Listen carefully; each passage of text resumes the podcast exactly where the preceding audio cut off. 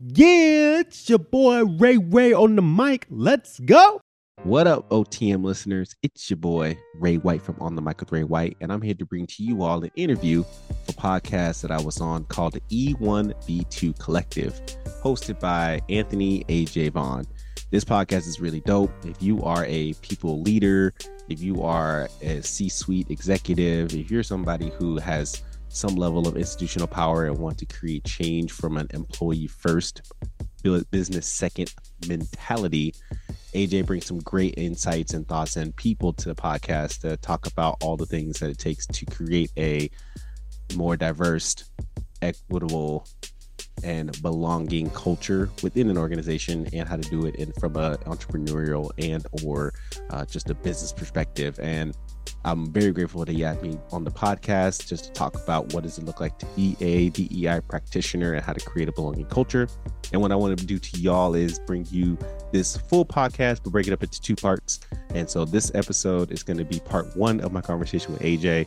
And I had a blast and want you to all follow AJ on LinkedIn, where he's very active, as well as give a subscription to the E1B2 Collective Podcast too, which I'll drop both of those in the show notes so you can check out that work and continue to be a great leader in this space of creating belonging culture. So without further ado, here is part one of my conversation with AJ, and let me know what y'all think.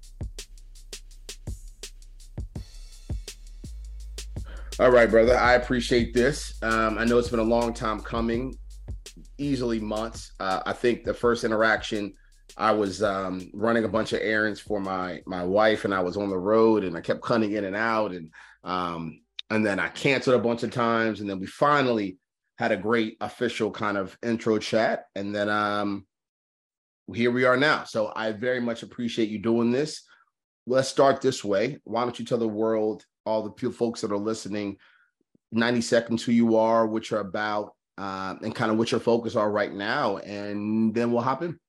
Yeah, man. AJ, I appreciate you having me on the podcast, man. Love your journey. Love the work that you're putting out there, making the world better, man. Um, E1B2 Collective. Shout out to y'all, man. Y'all doing great work. um, yeah, man. My name is uh, Ray White. I am a DEI leadership consultant and coach. Uh, a lot of the work that I do is helping create belonging communities where every identity belongs and thrives. So, talking with executive leaders, talking to teams and staff, and asking the questions of what does it look like for us to create a belonging culture um, and our behaviors and our actions, but then also have it be institutional as a part of our policies, practices, just the way that we do work. Because um, it's truly important for us to thrive in this space. I love that. I love that. And um, overall, how long you been doing it? Because I just found out that you're not the age that I thought you were. You're actually my age. We're actually the same exact age. When when when when, you, when uh, what month were you born? Yeah, April, April oh, okay. 1990. Got yep. it. January. So okay. Okay. Um, but uh, so how long have you been doing this this work? Yes. So I've I've been active in this work. I would say um it's one of those things where it's like I, my life experience shows up in this way, right? I, uh, for folks who are listening, I am identify as Black, African American, um, yes, uh, and a millennial as well. Uh, and so, uh, a lot of what I do and how I show up in the world has this equity lens and how I approach it. Um, so, through my education, I graduated with sociology and American ethnic studies as my minor, and then taking active roles that are centered on uh, shoring up any social inequities in our communities. Um, and it wasn't until probably the pivotal moment that we all, the world halted, right, through pandemic and George Floyd's murder, that um, realizing how strong my voice has been in this space and just the people that I'm building relationships with. And so started taking active steps to be an advocate in this way uh, for the past three to two to three years, uh, for four years really, um, of speaking, of uh, holding space, facilitating conversations centered on this work. Um, and I would say it's probably it's, everything is accelerated, especially in the last two to three years, as more and more organizations are finding people to help navigate them through the social justice anti-racist journey. I love that. I love that. And and I think here's how I'm going to go with this. Yeah. During during the last three to four years, what do you think has been the biggest learning curve for you um, and, and I mm. think it's a little bit of a different question because I think a lot of you're very similar to me, and we're I'm assuming based off of your overall background and what you do day to day um, with your current role and even things that you did previous to this role, um, you're kind of a self-taught uh, practitioner versus kind of growing up in the world of HR from the lens of you get out of you know get out of you know university, you get a um, you get a generalist job or a recruiting job, and then you kind of work your way up through all the different elements of HR. Um, right. What do you think has been the biggest the, the biggest or the steepest learning curve? Yeah, I like you said, I don't have my degree or any type of connection to the HR world but I found that I've been doing a lot of HR things. um, and uh, so, from a positional standpoint, and just real quick from a career perspective, graduated, as you stated, we did. Uh, I was an assistant program manager for a, a nonprofit literacy program in Oregon, and so through that work, um, I was volunteer management and being able then that's so when you think about HR and language and connection, so learning how to navigate with people and managing the work and managing the people in the work, um, and then transition to uh, the healthcare industry uh, within a healthcare institution here in Oregon um, as a IT supervisor, and through that lens, having to learn what are all the things that HR is asking for our employees and for me to lead my staff in addition to the work itself, uh, making sure that the work is happening smoothly and effectively. Um, but the learning curve, especially when it comes to integrating or or having the lens of diversity, equity, inclusion with the HR work, is that it has to be integrated um, in order for it to be successful. And too often, especially in the last four, three to four years, or prior to that, honestly, um, the just the idea of diversity, equity, inclusion has always been standalone, its own department or person or somebody like an administrator, right, that doesn't have institutional power trying to help initiate these initiatives for um, all of our social identities. And then again, once in the last three to four years, seeing the rise of chief D- uh, CDOs and roles that do have the institutional power, but it's still a little bit siloed. And mm. what I'm hoping to and it's not just my voice. There are many voices out there that are saying we need to integrate yours included, right? You have a bunch of podcasts that talk about integrating this DEIB lens into the work that we're doing um, in our in our KPA KPIs and OKRs and just the way that we're building culture. Um, what I'm noticing is that that is necessary if we want to retain our staff, or that's necessary if we want uh, to diverse our staff um, to the people that we're supplying and the people that we are uh, creating a, a, a, healthier culture, a healthier environment, um, it needs to have that lens mixed in together and integrated together. Um, and people are asking, how do we do that? it's like, it's okay, cool. Like this institution has been around for 100 years. it hasn't thought about it then, is now we're thinking about it now. We're forced to think about it now, we should. Um, so the learning curve is how do you have the language of his of uh, longevity, institutional uh, ways of doing work uh, from a status quo lens, and truly DEI breaking that mold and asking us to do life differently. And the change curve is hard. People are people's perspectives and their journey is uh, are, are different levels, and you the difficulty is how do you move everybody um, in lockstep towards that vision of a multicultural and a belonging culture. Yeah.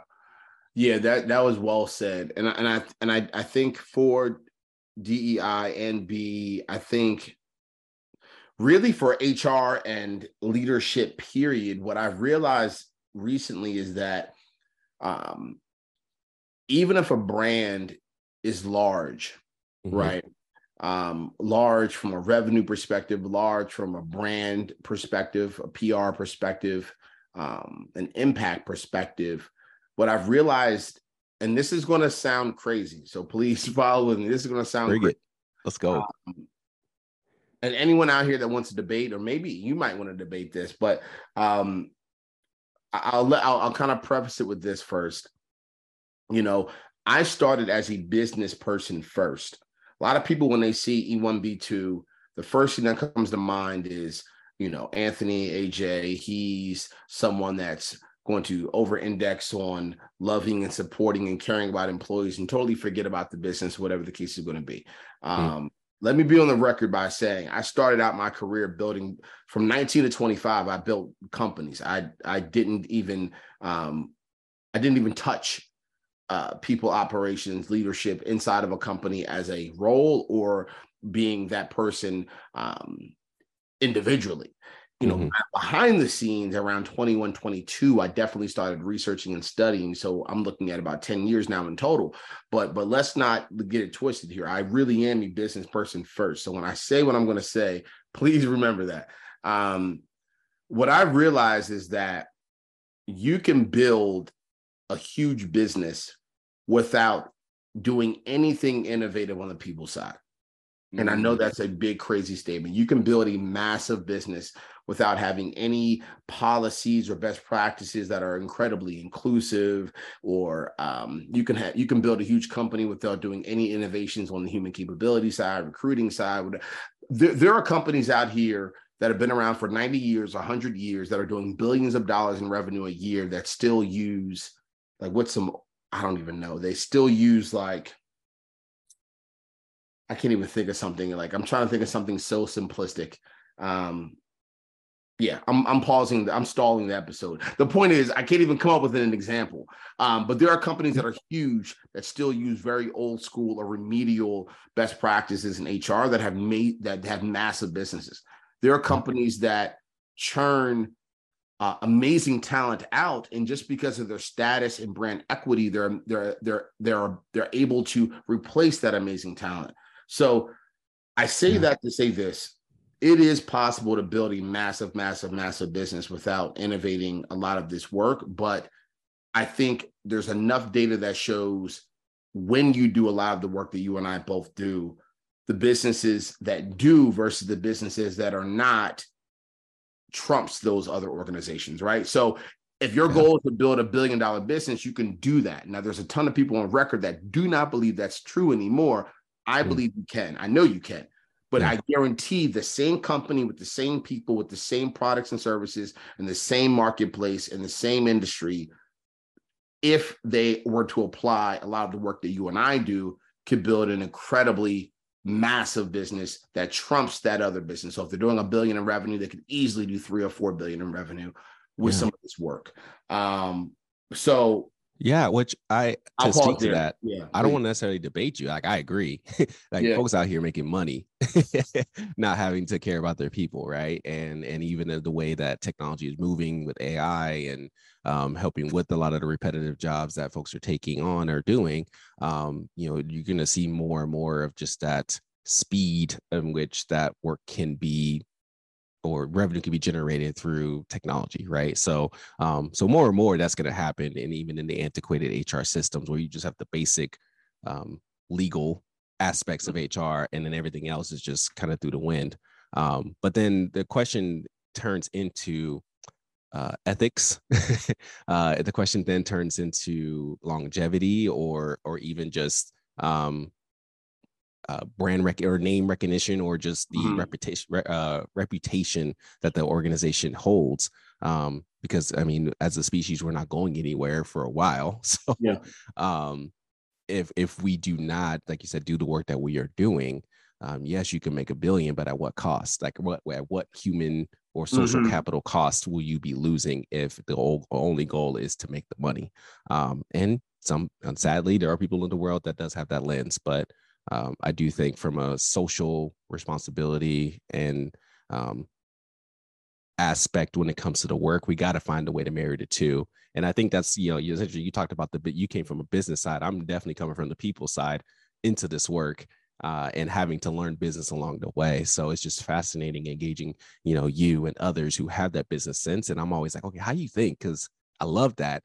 And then so I can embody that while what does it look like to uh, you know with other folks who have that business sense but maybe lacking the people side how do yeah. we encourage those skill sets to say if you just do this little thing in your one-on-ones it will have exponential growth and the people trusting you as an mm-hmm. example you know so yeah yeah no I I agree. and I agree with all of that. And and and I and I brought that whole rant up and I started this little this little moment here is because Um, what I've been noticing recently, and you being someone that's, you know, again, five, six years into this work, and myself being someone that's over a decade into this work, relatively mm-hmm. small doses of time compared to a lot of, I'm sure, our mentors and other folks here. Um, what I've been noticing, and and and and what I do actually allows me the luxury to do this, right? Because I'm at the center of so many different initiatives where um, what I'm finding is that every single company, and we talked about this offline, I think I said this, is in a mm-hmm. different stage of being able to embrace and understand. Like I have talked to, I won't call anyone out. I have talked to C-suite and VP level HR people that sit in enterprise level companies. Mm-hmm. Um, companies that have thousands of employees that that that individual I know for a fact because I just know the salary and numbers there and the ranges most likely without a doubt getting over 200,000 close to a quarter of a million dollars a year for their work that are not educated enough and this is no knock on them they, they just have never developed the skill the desire the wherewithal to learn things like again, I'll do some quick plugs like what what's happening with Almost Insight with the human capability stuff, or what's happening with AI and how it can impact some things in DE and I, or some of these amazing, amazing recruiting firms and technologies and tools that are built just to understand how to remove as much bias as possible in the interview process, um, or how to make thoughtful partnerships and relationships with with job boards that are exclusively with mm. with African American or people of color um, backgrounds and things of that nature. Like, it's not that they're ignorant. It's not that they're not educated. It's not that they don't know all of the traditional C-suite level HR best practices. It's that there's a there's wide ranges and gaps of desires to learn what's out there now you know and, I, am just and, and I'll let you go real quick. I, I just found this out probably over the last six months. Like it's finally, for whatever reason, hitting me in my face. And it's probably because I'm at the center of all these brands where let's call it what it is. I'm trying to make some partnerships and some deals happen. And I'm right. realizing that they're like, oh no, this is amazing. We just don't even know what the hell I'm even looking at. mm. And I'm like, oh, I assumed you did. mm. You know, mm. uh, we don't. Even, they're like, we don't even know how to practically use this the my CFO that I have to get budget from is going to look at this like like I'm crazy. Like this looks like it's a different language on the screen. Um, yeah. What are what are your thoughts on all of that? Yeah, man. I you know, I come from a point of building relationships to understand. Okay, what is what will make sense, right? Like, what will help you understand and and recognize the importance and the value of this work when it as a C-suite executive, and um, those type of conversations don't happen or are very difficult to happen day one, especially if you step into a role as a DEI practitioner in an organization that hasn't had one in a long time or one that has that level of access, right? Um, and uh, and a lot of the work that needs to be done essentially is building relationships to understand what their priorities are, what they see and feel and think, and then find a way to infuse this language into the work that they're doing or ask like Socratic questions to help draw out where they are when it comes to this journey. And so um, I think it's a huge disservice if we are, I mean, depending on who you talk to. uh, personally, I think it's a huge disservice to kind of eh, to expect a C-suite executive to say day one you need to change your worldview and your mental in the way that you approach your work. And I mean, if we consider just even our own journeys, it it takes a while for us to grasp any concept, and we have to have a level of human uh, psychology, which I, I don't have a degree in, but it's also an area that I'm learning and understanding too of the human behavior, human psychology, of how people approach um, new concepts and change management. And and just because they're in a position that's often driving change doesn't necessarily mean that they are prepared to take that change upon themselves. So how do we again learn the language learn their perspective and try to infuse this uh, deib into their work but then um, sprinkle in either different voices or different people who have a relationship with the executive to also carry that level of understanding too. Um, so that way it's being heard from multiple sides and multiple angles. Does that make sense? No, it makes total sense, man. It makes total sense. And um, like I said, it's something that, yeah, it's it's interesting. It's and to your point on like the human human behavior side of things um, that you're learning, you know, that's that's just the biggest thing that anyone listening um, we have to start really and here's another thing i actually want your feedback on we have to start mm-hmm. really uh, being excited about adopting and learning new things but do but but actually realizing how learning actually goes like learning learning like learning something legitimately goes like this you you read something you go to an event a keynote a, a certification and then you quite literally the next moment try to put something in place internally within the organization. So at the very least, you're teaching your brain and everyone else that's doing it how to actually experience what you learned, right? Like I'm like, and this is a whole nother thing, but I'll just give this one high level point of view. Like America, I believe, not even America, just like regular, I guess, education period is really about um, memorizing something, taking a test, showing you can remember it for a bit of time, and then moving on from it and not applying it into your day-to-day work or your day-to-day efforts in, in life right? And and that's not how the brain quite literally learns like at a, at a neuroscience level. You have to apply yourself and and and experience it. So um yeah yeah, yeah. i don't know if you have any thoughts on like you you learn stuff in the DEI sector you learn stuff in the talent and recruiting sector go try it literally next week inside of your company in some way shape form or fashion you know yes yeah actually uh, so so for those um, in my office, I have a bookshelf, and I'm trying to see if I have a book on there that kind of talks a bit about this, but uh, which is um, called "The Pedagogy of the Oppressed" by Paulo Freire. Mm-hmm. And fascinating book because it talks exactly what you just stated about the education system. Um, and he uh, he's not even American, but he's just education itself, right, as a whole. But uh, two two lenses one being the banking concept where it's just a deposit of information and like you said the expectation to take the test and regurgitate that information but it doesn't truly stick you just in one year out the other or the next year as you graduate on to the next year of your schooling you know hopefully that information compounds but honestly you probably forget forgot a lot so mm-hmm. you have to remember those things mm-hmm. uh, what he proposes and which i'm a true component of and it's stuck with me for the past 15 years is um, this act of praxis where it's a cyclical cyclical action of reflection and action so exactly what you just stated where you reflect you you uh, input take the inputs of DEIB for example or unconscious bias or um, uh, understanding a new worldview and equity lens in, in the work that we do you you input that through a facilitator or a lesson or book or what have you but in order for it to actually stick and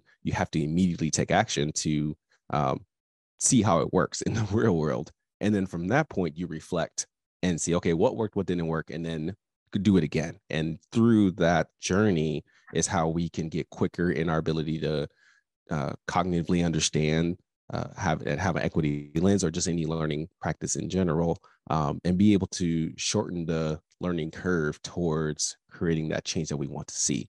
Yeah. Um, and that that has to be a part of the process and that's something too as a facilitator and as a as a coach and on the on the end that is teaching that's educating like i have to build that in as a part of my practice to where i don't want to just talk at you for 30 minutes or 45 minutes or keynote or what have you it's like no we gotta we gotta dialogue like we gotta talk mm-hmm. about this we gotta reflect about this we gotta say okay now what does this mean to you like how do you see this concept of um uh, reducing your unconscious bias, right? Or how do you call out bias or have accountability when it comes to uh, inequities in your in your community? Like, how do you see that and recognize that? Okay, so what's the one action you could take immediately? Yeah, like right now. so so that way you can get get in the habit of taking action, but over you know not seeing things as a failure, but seeing it as a lesson and learning through it. Um, because nobody's perfect and we got to work through it together to make it better.